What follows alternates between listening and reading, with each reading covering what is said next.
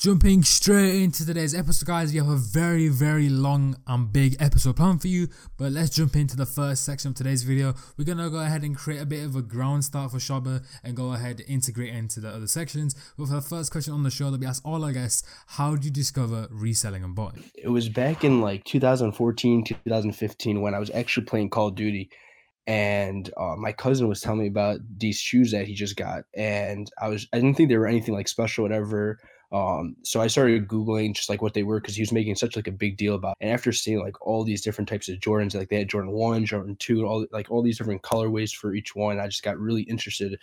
And from there, I just really uh, started following all these pages on Instagram, and I just saw like, okay, these shoes are dropping for 160 and they're reselling for a ton. And then I started uh, looking at like the in stores, like the foot sites and all that, uh, such as like Foot Locker, Champs, and all those. I saw they had like these raffles and I just started going through these raffles and the first like few times I started going for shoes, I kept on like losing. I thought they were like rigged where like nobody ever wins. And after that, I just started like winning all these raffles and I was reselling on eBay.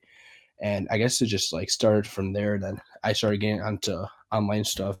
Uh, botting wasn't anything that I was uh, really big into when I first started. It was uh, within like the last few years, I would say I really started getting into botting, especially Supreme. Uh, Shopify wasn't really anything that uh, I was really that involved with. It was more Supreme, and then um, I kind of just went off from there and just started just helping people. So that's uh, I guess how, how I got into reselling.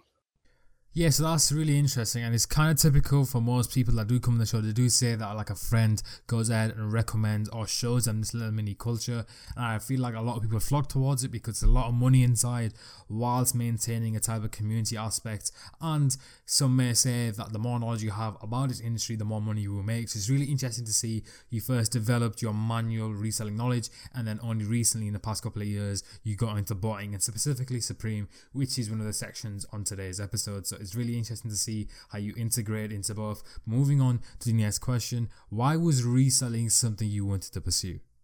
when I first saw like how much money I guess you can make off reselling these shoes, um, at the time I was actually pretty young and I didn't have that much money, so I actually asked my parents for like two hundred dollar loan or whatever. And I was just like telling them like there's like really no risk. Like I can get these shoes off of let's say um like a foot site and if I don't like, if I'm not able to resell, because at the time there wasn't all these tools like to see um, how much shoes would resell for, if they're um, in demand or whatever. So I kind of like just bought them just like on a limb. And if they didn't resell, I could just go return and get all my money back. So there, in my mind, like at the time, it was like a no risk, I guess, opportunity and after that i just like started getting like really big into it. I would just like always like every saturday at like 10 or whatever i would just like be on the site refreshing trying to get it. Um sometimes i would take l sometimes i would walk away with three or so um, manual. So it was just i guess just like the hype of like making like let's say 50 bucks at the time which was a lot because like at the start all i started with was $20 that my parents gave me or $200 that my parents gave me and went up from there. Just all this accumulation of money that I got at such a young age that really made me drive for it. Yeah, I definitely do agree there. Personally, that was one of the motivating factors behind me continuing to resell, and a lot of guests do say that. And a lot of people in the community can say that it's very money focused community, and obviously, there's positives and negatives to that, but the overall positives is that you're growing your finances. You can go out and do certain stuff in your life, especially at a young age when you're making $60. Like a $60 at a young age is like a video game. Like, usually, that would take a little bit of money to save up for. So, if you're making that money on a consistent basis on loads of pairs, you're kind of free to do what you want and you can kind of create this element of independence from young age. So it's really, really nice to see. Well, guys, like I mentioned at the beginning of the episode, Shaba represents Tidal, Tsunami, and F3. So the first section of today's premiere, if you guys are watching on Spotify, the first section of today's episode is Tidal. Tidal is a marketplace arguably, debatably, the biggest marketplace at the moment. So let's jump straight into today's section.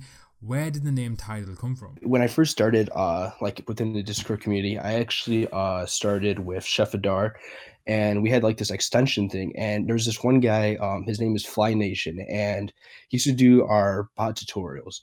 And on the um on his like bot tutorials and like on his like youtube page like all these different things he used to do he always used to say uh this is the wave man. This is the wave. And i was like that's like such a catchy like thing to say like that's the wave. So i actually made um my first like open like uh, cook group i could say i guess you could say it's like a free group and it was called the wave And from there, I just I guess I just kept it with like the water theme, and that's how I got uh, tsunami. And then from there, I got titles. So I guess it was just like all these like uh, things that trickled off each other. Where it started with this free group, and then it went uh, to the paid group, which is tsunami, and then the Tidal. So I guess it's just like that common theme. I just stuck with it. Yeah, I feel like people that do know you and do know your accomplishments, they have that little war element theme, and that was something I was kind of interested about. And I didn't actually pinpoint it until I actually researched it. Like tidal and tsunami, obviously war elements very very related to each other, and I kind of pinpointed that. I don't think a lot of people would pay attention to that, but it's really really interesting to see, so and it kind of reflects your character a bit. But moving on to the next question: What inspired you to create a marketplace where you can buy, sell, and trade bots and services? So when we first started uh, Feather, um, obviously, it was like in high demand because at the start, I mean, we had pretty good success, especially for this random bot uh, that just came out of nowhere. So I actually uh, a Tidal before it was what it was. Um, it was just like a feather um, marketplace, and um, before that, even actually, I was actually a middleman on Bot- Botmart because um, at the time, Botmart middleman would always just like DM me, like trying to verify information or whatever. And it took up a lot of my time. So I was like, why don't I just get on uh, Botmart and just middleman feathers. And I saw that like there were so many times that I was just like continuously just doing all these ticks for feather, like one after another. So I was like, you know what? I'm just gonna make my own uh, server and I'm just gonna do like a want to sell feather and want to buy feather. And I got the idea from um WAP actually, because WAP used to have that. And so I, I kind of like copied what his idea was. So I just made that and I was just like middleman, just only feather.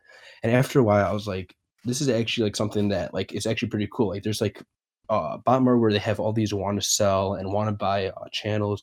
Why don't I just like target so there's specific channels? And that's how um I guess the current format, if you've seen it, where you have where you have every single where says want to sell, want to buy, want to rent out, like every single one is uh targeted for like the most popular bots. And that was kind of just like starting from like the feather thing and just like expanding out and just like I guess making it like expand. I don't know how to explain it. Just like it's so much more organized. I know like a lot of people who are in Tidal, like they just really like the format. I understand that Botmart, um, I guess, adopted the format too, and just people just like just love it. Just like because not everything is getting spammed into one. You can just see the stuff that you want to see, and you can ignore the rest. Yeah, my personal opinion about Tidal is that it's very, very organized. It's really easy to navigate through. If like I'm a new user, or I've actually had experiences in the past where new people come to me in the community and they're like, "What bots do you actually recommend me to buy?" So for Supreme, and I'd say like Adept or F3 or whatever but it's popping at the time with the most consistent success based on his region, then literally I would just send them an invite to Tidal. They'd go to the section. It's really easy to find for experienced users and uh, regular users. So I definitely, definitely think that marketplaces should adopt this kind of mentality and organization skill of segregating one to sell and one to buy per bot, just because it's a lot more neat and a lot more organized. But moving on to the next question, when creating something this big with this many users, thousands of users within the group, what were some of the hardships you faced in the beginning of creating Tidal? I think uh in the beginning, um, a lot of the hardships and like it was just like I guess a lot of the my time I guess went into it also because like at the time uh, we only had like two or three middlemen and we were actually getting uh, quite a few uh, transactions for our size more than uh, many of the marketplaces that are, are like three or four thousand. We were actually getting uh, quite a few tickets. So we were actually uh, always being busy with that. So kind of took my time away from other things. So that's why I kind of added more middlemen. And as I made more middlemen, the response times were faster. And that's kind of what made it grow so fast. Also, I had um, constant dedication to like promotions for. So uh, many bots were also uh, shouting us out with invite links. Um, I did a ton with Feather because at the time it was in such high demand. I was getting tons of invites through that. So it's just a lot of time management that was taken away for building it. But now I'm kind of focusing away from Tidal where I have like people on payroll where they're kind of like managing it and helping me with that. So at the at the beginning it was a lot all me, but now I'm kind of like giving it to other people slowly. Yeah, I think at the beginning it was a lot to settle because it's a very unique idea. It takes a lot of planning, a lot of organization.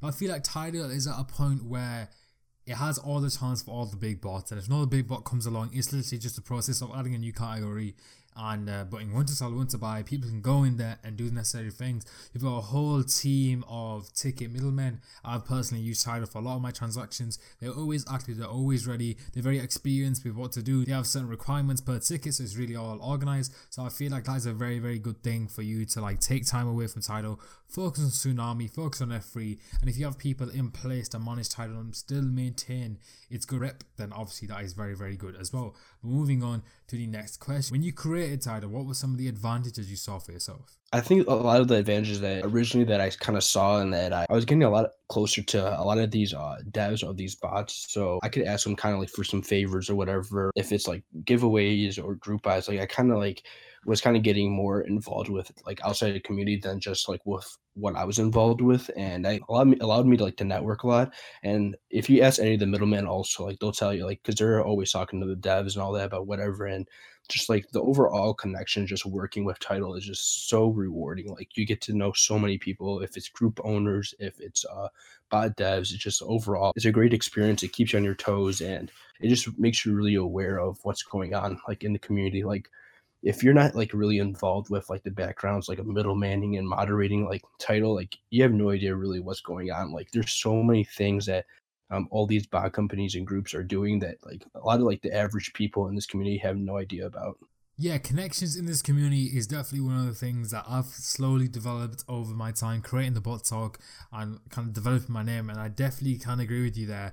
Connections in this community do get you the most far. Obviously, there is uh, favors that do come with that, and that's very, very nice. Like, obviously, if a bot dev or a group owner is going to give you a favor and try to help you out, then obviously that's really nice. But those connections and maintaining those friendships, so to say, it's very, very good to help you in your future ventures and overall just help you in the community. But moving on to the next question. Flipping the coin, what are some of the disadvantages you faced when creating Tidal? So some of the disadvantages that um, I faced was just like a lot of like the scams that happen. Uh, we can't stop them all. The, last time I checked, there's around uh, 90 transactions or so in Tidal a day, and being able to we were able to stop most of the scams and safely do um, all the transactions but there's always like one or two that slip away uh, once every other week or month or whatever it is and um, if that happens, like I try to work with the seller maybe to um, help them with like a chargeback if that's um, an option, or uh, talk to the bot devs. And if that doesn't happen, then um, I actually end up reimbursing them for whatever they pay for the bot. And that actually happened recently with a PD key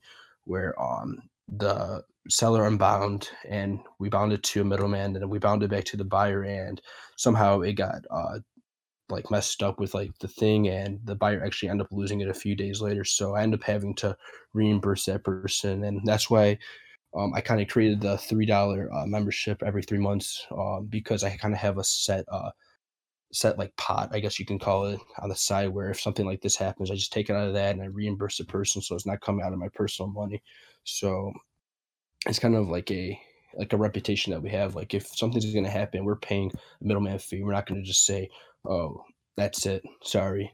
We tried all we can. Like I'm gonna try to help you as much as we can. And I work um a lot with Sneaky and Beefman uh, from Botmart a ton. Like we talk all the time, and they're a great team. And I guess with uh, Tidal and Botmart, I guess you can kind of call it a little partnership where we just bounce information back and forth, and we're able to like communicate and get a lot of information for each other picking up how you answer that, like you said before, connections a very underrated thing in this community. It's something to maintain, and if you didn't have that connection with Beef and Sneaky, then you wouldn't be able to bounce information off each other. And arguably, Tidal wouldn't be as successful as it is in maintaining this kind of 99% safe transaction rate. And obviously, there are some slip ups here and there. But like you said, you do talk to bot devs, you do try charge back the transaction in the right way. And if that doesn't work, you have a reserve pot for the membership money to go ahead and rebirth. So I think that's a very, very commendable thing to notice. Moving on to the final question for the Tidal section of today's episode. Have you ever considered creating a website for Tidal to allow users to sell, buy services, and buy bot online instantly? Right now, I don't think uh, something I'm planning on doing the Discord. Um, I like the human interactions. A lot of the members like that too. I mean, if they want that automated uh, system, they have uh, Bot Broker. Uh, Bot Broker is a great website. They have a great idea. Um, there are a few things that are wrong with it. There are some loopholes that uh, be, it needs to be sorted out. But overall, I mean, the concept, everything is a great concept, and I think what they have going for them is great. I do commend them for that because that is an idea that I did have, and I was trying to get devs to do before they even announced it, and just like the cost and all that wasn't where I was uh, willing to spend it on. But what they were able to do with that is just like a great thing. And if they want a web, if people want to like deal with the website and all that, they all they always have that resource. But as far as like the human human interaction, all that, people love that. People like talking like within the ticket, like seeing how their day are, or how their day is, and all that within the ticket while a middleman's checking their key or whatever the uh, deal is. So I think just keeping that there is something that's going to really allow us to grow more. And if they don't like that, then they have other resources. Yeah, touching on your point that I feel like talking with middlemans does create this type of reputation with the business and it kind of recommends people to go there because I feel like if myself, if I was talking to someone of a middleman and I was saying, oh, how's your day going? And he kind of created this really easy experience for me and he showed me how to use the dashboard for a bot or a group, I'd 100% go back there versus going to a website. That's nothing to knock Bot Broker. Bot Broker, like you said, is an exceptional service. There are a couple of things that need to work on, but it's a very, very good idea. And like, if I didn't want to deal with someone, I'd definitely go to the website and just check out because I think it's definitely two different things. It's whether you want to deal with someone and know the seller and know the middleman, or you simply just want to put the money in and get your bot and get it sent to you. So it's definitely kind of two different worlds, and it just depends on the situation, the key, and the market circulation for the key and the worth of it. Maybe it's cheaper on Bot Broker, maybe it's cheaper in Tidal. Whichever you want to go for, you're very, very two good alternatives in the community. To end this section of today's episode, we are going to release a Tidal coupon code. You guys want to head to the link on screen. It will be down below. Go down below in the description. It'll be called Tidal. Click on the link. If you guys want to buy a membership to join Tidal, it's a group we've just been talking about. You can go ahead and buy and sell your bots and services very, very easily. You can be handled by a very, very talented middleman group.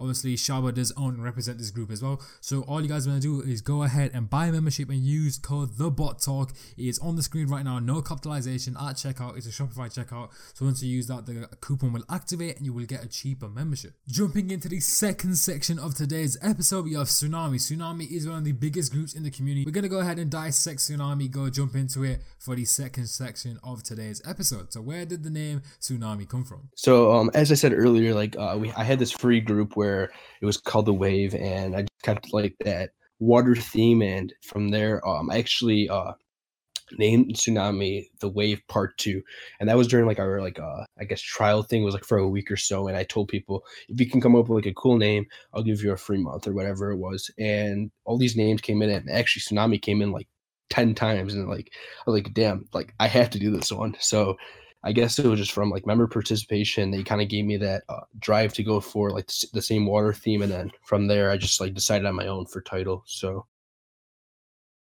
yeah, I definitely do agree that type of war element when I was researching you, it was very, very interesting. And I feel like that does reflect some of your past because all those names have a tangible history period you can go ahead and talk about, and it's very, very nice to look upon. Moving on to the next question Where did the motivation come from behind creating a group? Originally, I was actually, uh, so like I said about that uh, free cook group kind of thing, I was actually, uh, I used to do group buys and I used to take like a commission thing from them and this guy actually came up to me before I even knew what a cook like the paid ones were. And the guy came up to me. He told me, "Hey, uh, do you want to host like a group buy for me for my group?" And I was like, "What do you mean like a group? Like what is this?"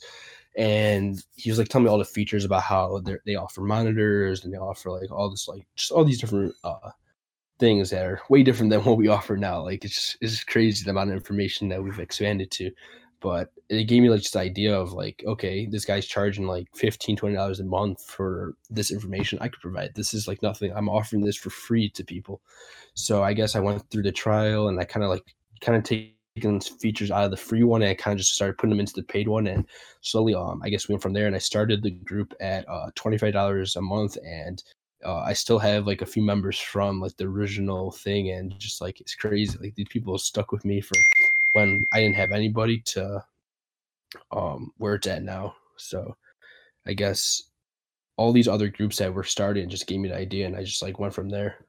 Yeah, I definitely do think that if you have the knowledge and you're already providing it for free and you see a type of business venture there, it's very, very good. And personally, I think Tsunami has helped its growth with their free and Tidal and all three sections have kind of helped each other grow and created this like legion of businesses that you own. So I definitely think creating Tsunami was a very, very good idea. Moving on to the next question. Obviously, when creating Tsunami, it's a big business. It's a lot of things, a lot of moving parts. What were some of the difficulties you first faced with when creating it?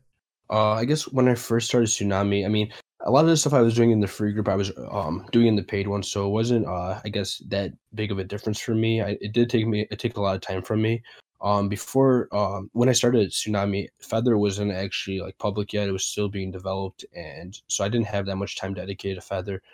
Um, but it a lot of it was going to Chef Adar, um, because I was still with him at the time, and uh, we were working on his extension. So I was doing support, I was doing keywords, I was doing everything for him at the time. We had like a huge group. It was like two thousand members and at the time. That was like huge. Like there was the community wasn't like as big as it is now. Two thousand at that time was like crazy. So I was kind of managing between uh, that and the cook group, and because I was it was just between like me, um, Salty, which was one of my guys who works on a Feather now, and uh, I guess one other staff member, and we were just running the whole group ourselves and doing support, site lists, everything. So we were just like, it was funny.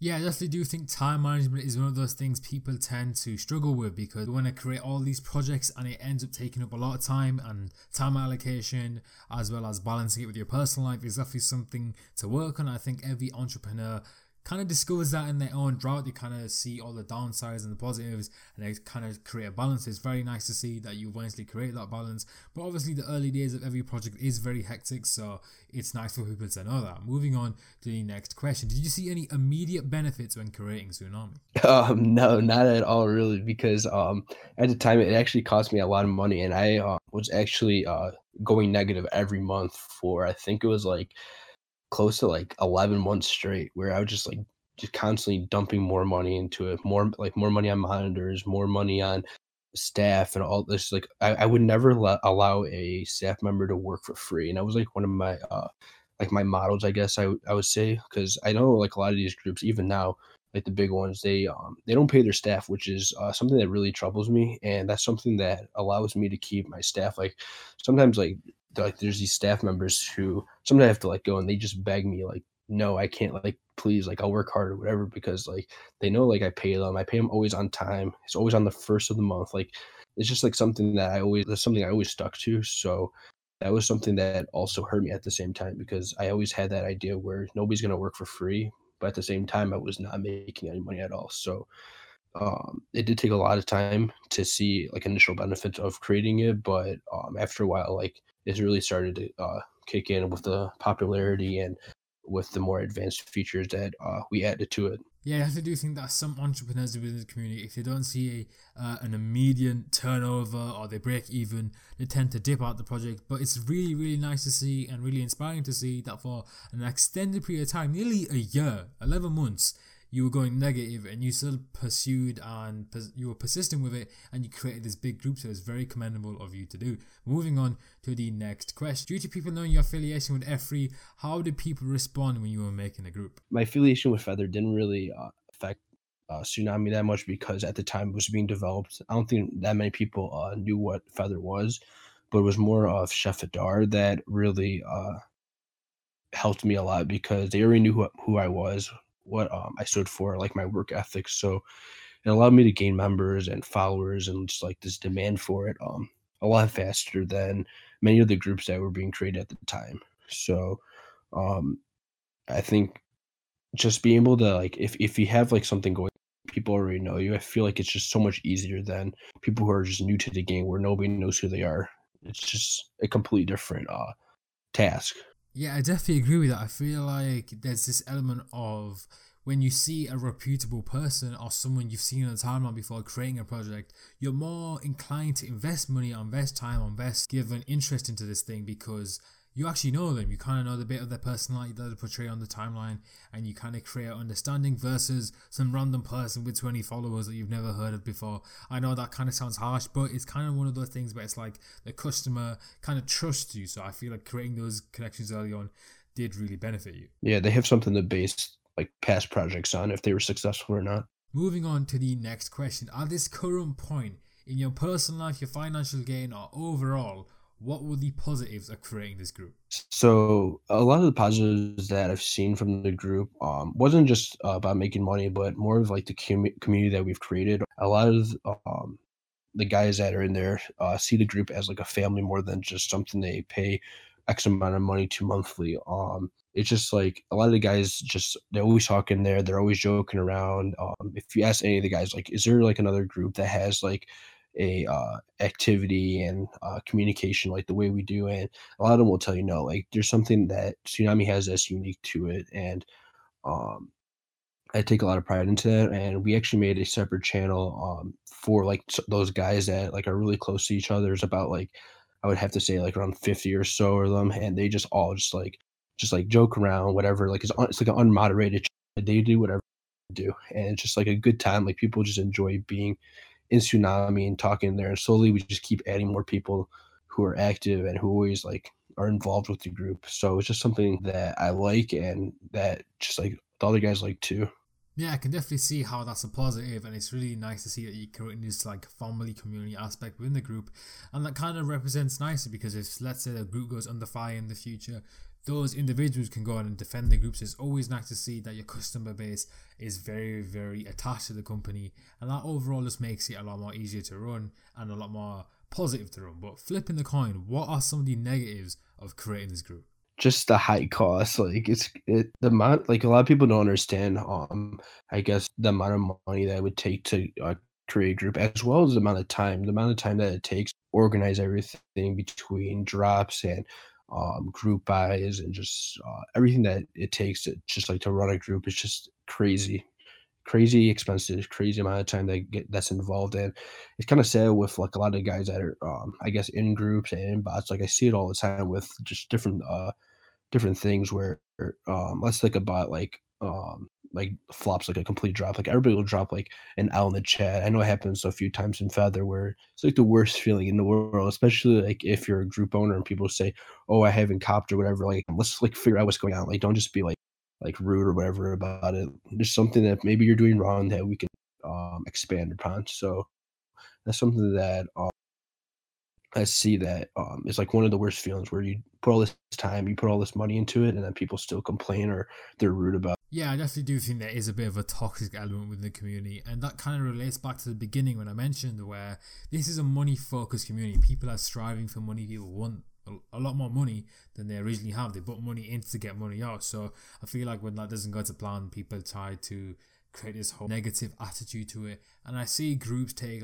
acts towards that, like muting general chats during drops, which obviously are certain techniques to avoid that. But I feel like the community is kind of the way it is. So it, that is something to pay attention to. And I feel like all bot owners and group owners should uh, try to maintain like a healthy aspect because obviously it can't get to you and bot owners and group owners that have came on the episodes before have said that kind of gets to them when obviously something out of their control happens and users don't cook.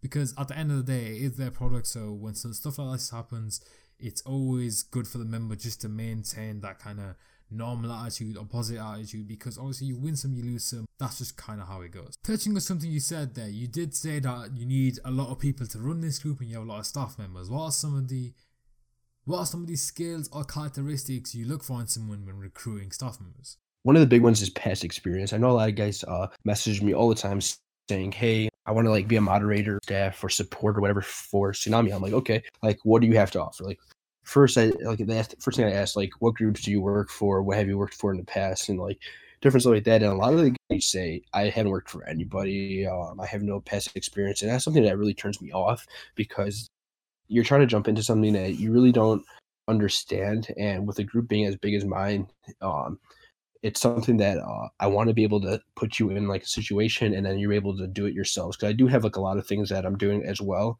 and somebody I, I can't have somebody who's c- completely dependent on me telling them what to do i want them to be kind of be independent and just be able to work and uh, work with the other staff members as well something that um, i kind of look for just somebody who's able to put in a lot of time, and if they do, then they get a lot out of it.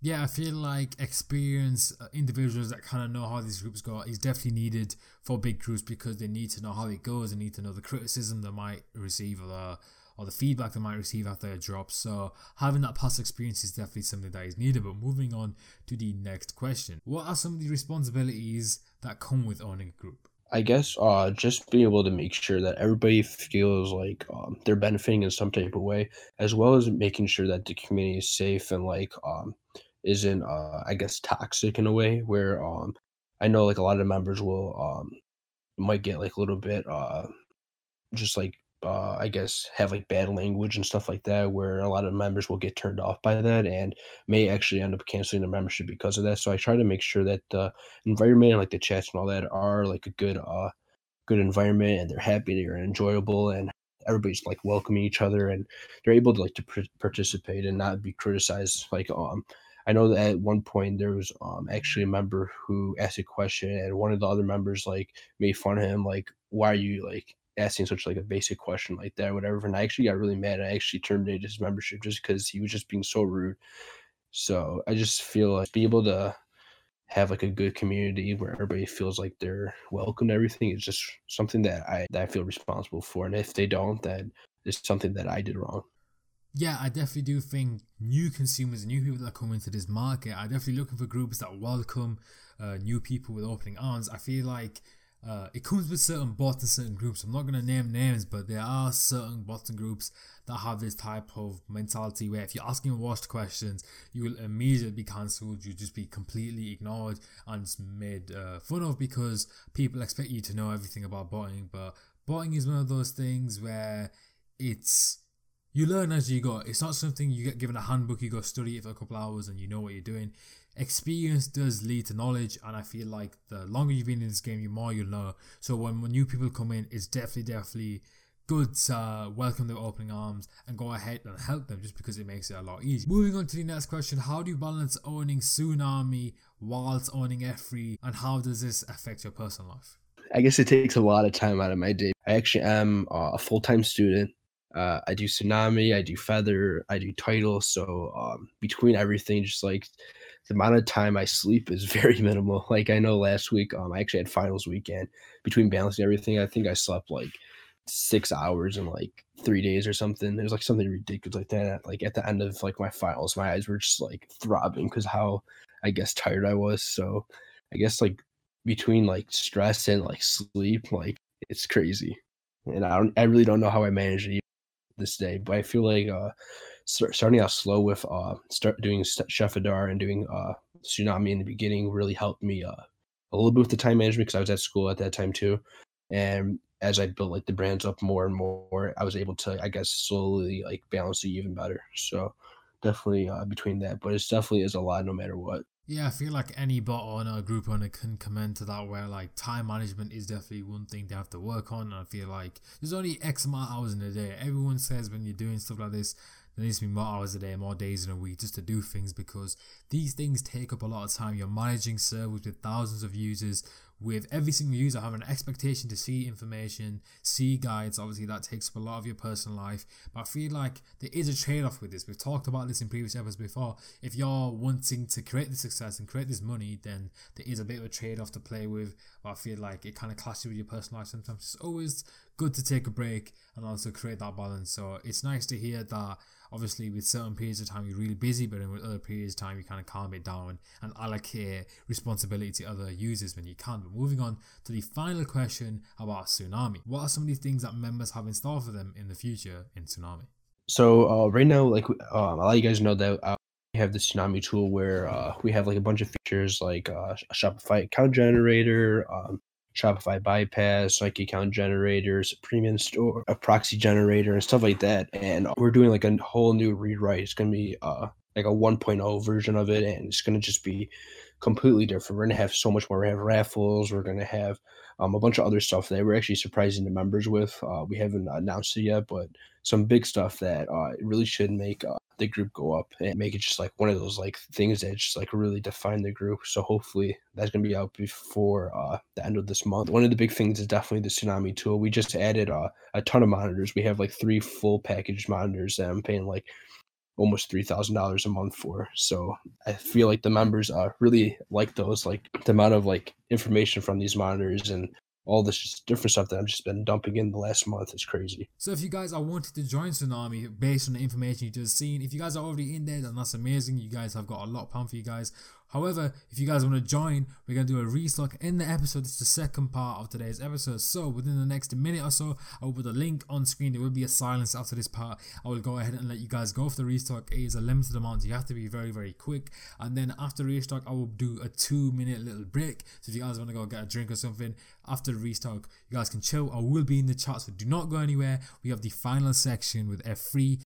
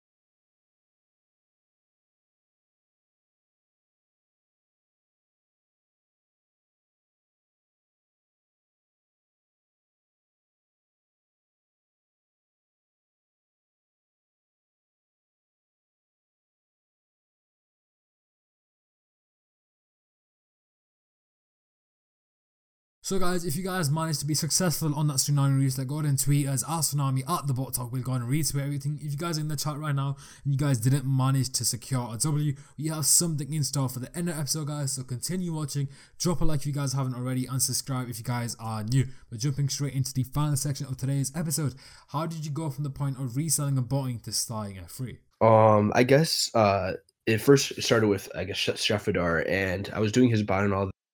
Actually, telling about um, Zekron, who's actually the developer of uh, Feather, and he was telling about how he has this because at the time Feather was actually um, like his personal bot for EU, and we kind of like he kind of shaped it so we can go public with it, and um, while he was working on that, he was telling me about like everything he does and like how fast it was. Like he was showing me like the monitor and how fast it was picking up projects and stuff. And I was just like, wow, this is crazy. Cause I was going from an extension where it was just going through like the browser and clicking on stuff to this full request uh, bot, which was just it was just crazy at the time. So uh, from there, I was telling him like, look how much I built this uh this bot up. I can do the same thing for you. And then um he said, okay, let's do it. And then I started uh, promoting uh, Feather on Twitter, and just like I think within like the first like two or three weeks, we already had like seven thousand followers or something crazy. So it's something that just like blew up out of nowhere, and we just kept on going with it. And now we're just like the biggest, uh, one of the biggest Supreme bots that are on social media.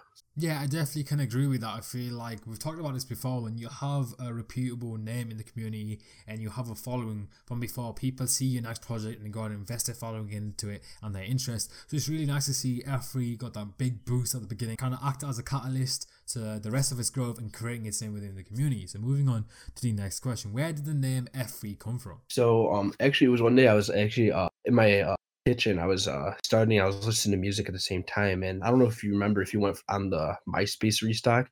Uh, you actually had to listen to a song and uh, figure out what the word that was in the song.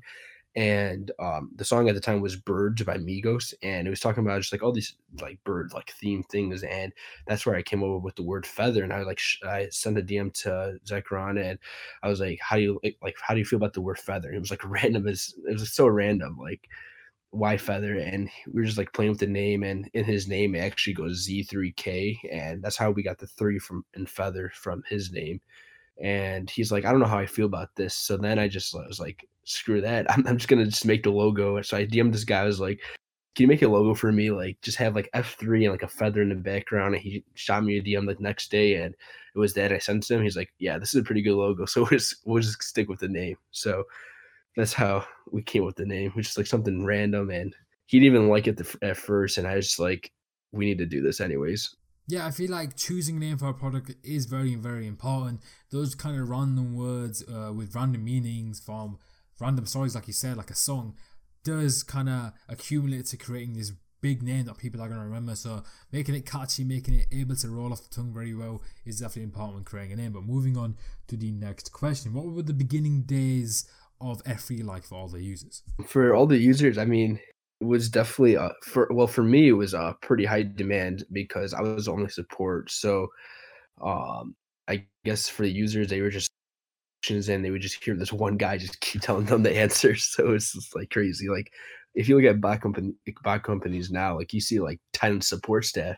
And at the time we had like I don't know, four or five hundred members at the start and um I was just like answering everybody's question. Like, no, we had no support bot or anything, just a support channel and a chat. And that's it. And I was just like, they would ask me something. I was like a bot. I would just respond back so fast. I was like, I knew what they were asking before they even asked. So, so it was just something like that where it was just like constant demand. Um, they would just hear like this one person talk, and just like I guess it was like more close knit because they didn't have like all these people to go to for resources. They just had like me, where I was just like helping everybody at the same time. So definitely uh something different than what you see in uh, most bot companies now. Yeah, I can actually resonate with that. When I was working for Adept, it was literally me and another support member. He kind of came late in the week when I was recruited, but literally I was just answering everyone's questions, and you kind of create this rhythm, and it's kind of weird. I've talked to a couple of support members on episodes, and I don't know if you felt like this, but I kind of felt a bit of um, satisfaction from uh, filling the knowledge gap with certain people if they didn't know how to run tasks in a certain way, if they not if they didn't know how to prepare for a certain site lag and stuff like that. I felt like informing them and teaching them how to use the bot was very satisfying because when you see them post success in your success channel, you're like, okay, I taught them how to do that, and they went ahead and made like X amount of dollars. So it's very very satisfying to see.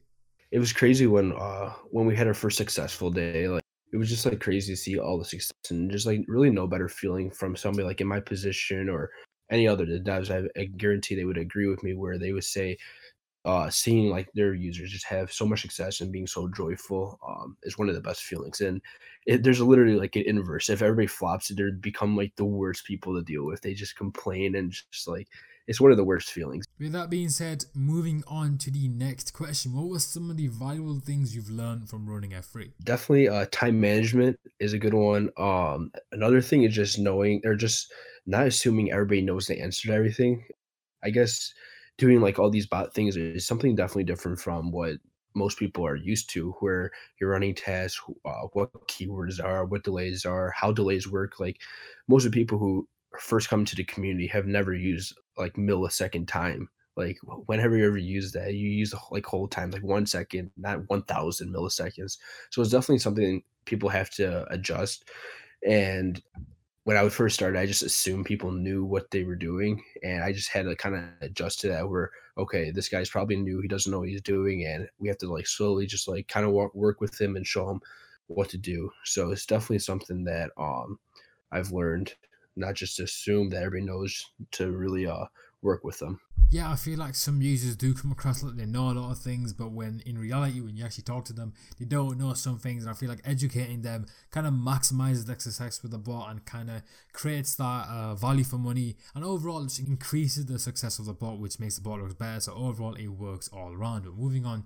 to the next question, what were some of the positive things you've taken away from owning F3? I think just being uh also like like the same thing I talked about with Tidal, it's just like getting connections. There's like so many people that um come to you like to ask questions, especially uh, group owners and devs and all that. There's just like so much information that you actually learn from all these people and just like collaboration and just like different stuff like that. Um, is definitely something that's really rewarding. And especially during like the beginning of the season when everybody wants your bot, everybody just DMs you for group buys and stuff. And just crazy to just imagine how many groups there actually are. Like, I like everybody talks about all these like these top 10 uh, groups, let's say, whatever they are, and everybody knows who they are, but there's just so many other groups that you have no idea that are there. Like, there's all these like owners and admins who DM me. I'm like, what group do you work for? And they just tell me the name. Like, I never even heard of that, but like, we're not doing group buys at the moment. so it's just like something crazy.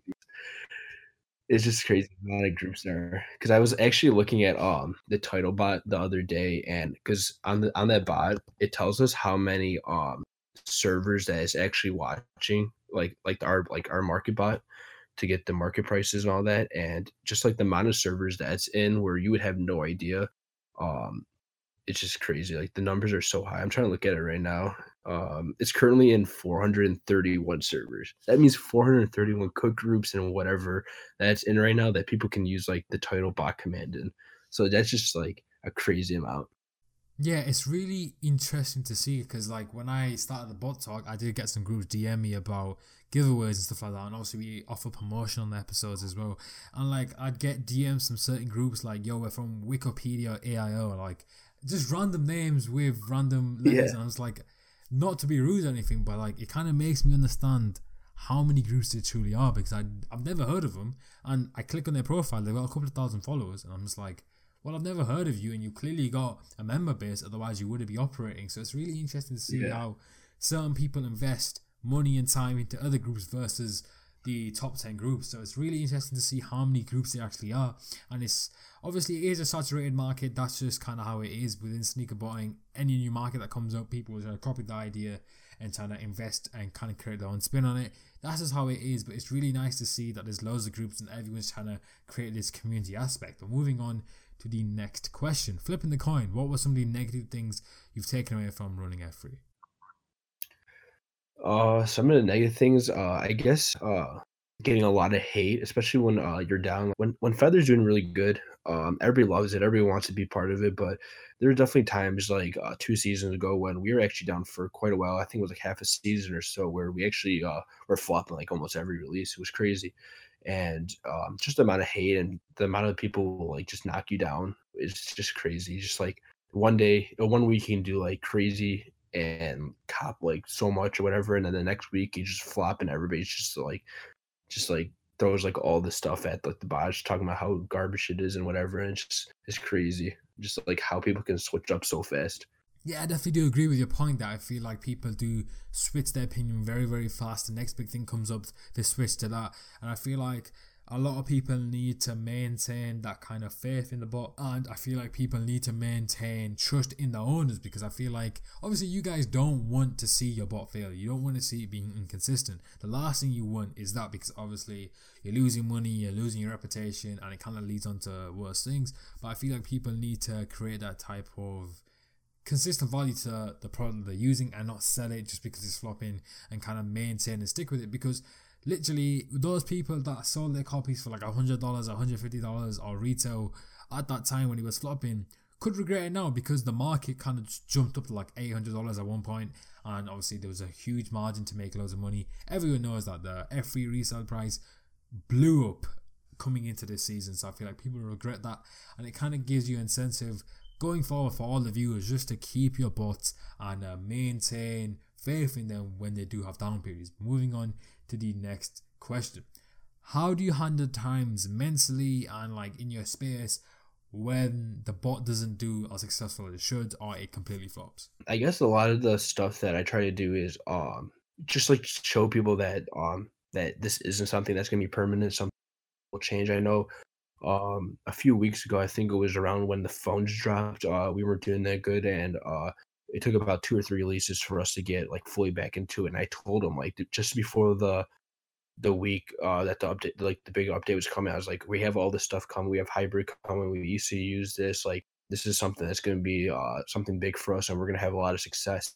And it was when we had like very minimal success, and everybody's like just like kind of like mocking, I guess. Like a lot of people shot in my DMs saying like, "Oh, I don't think that's going to actually work, whatever." And the drop came in, we actually like outcooked like a lot of people. So it was kind of crazy, just like just having like that positive energy and just making sure everybody knows like, okay, we have like stuff coming. We there's been times like every bot goes into this uh, situation where they go down, like they start doing a little bit bad, and then it's I guess it's up to the, determination of the dev or the bot team uh, to actually put the work in and try to figure out what's going on and how to uh, fix it. Yeah, I definitely do agree with your points there, and I feel like that is something that bot owners and group owners, whenever unsuccessful things come their way, they need to try create a type of mindset to go into to handle all the hate. But obviously, users that are entitled to their own opinion. They can create these opinions on things they don't know. So I feel like it's definitely good to ignore some of it sometimes and just focus on building towards back up that consistent success that these bots and groups do have. But moving on to the final question of today's episode. What are your future plans for F3 updates along that type of nature? One of the uh, some of the future plans uh, I can't really too much about.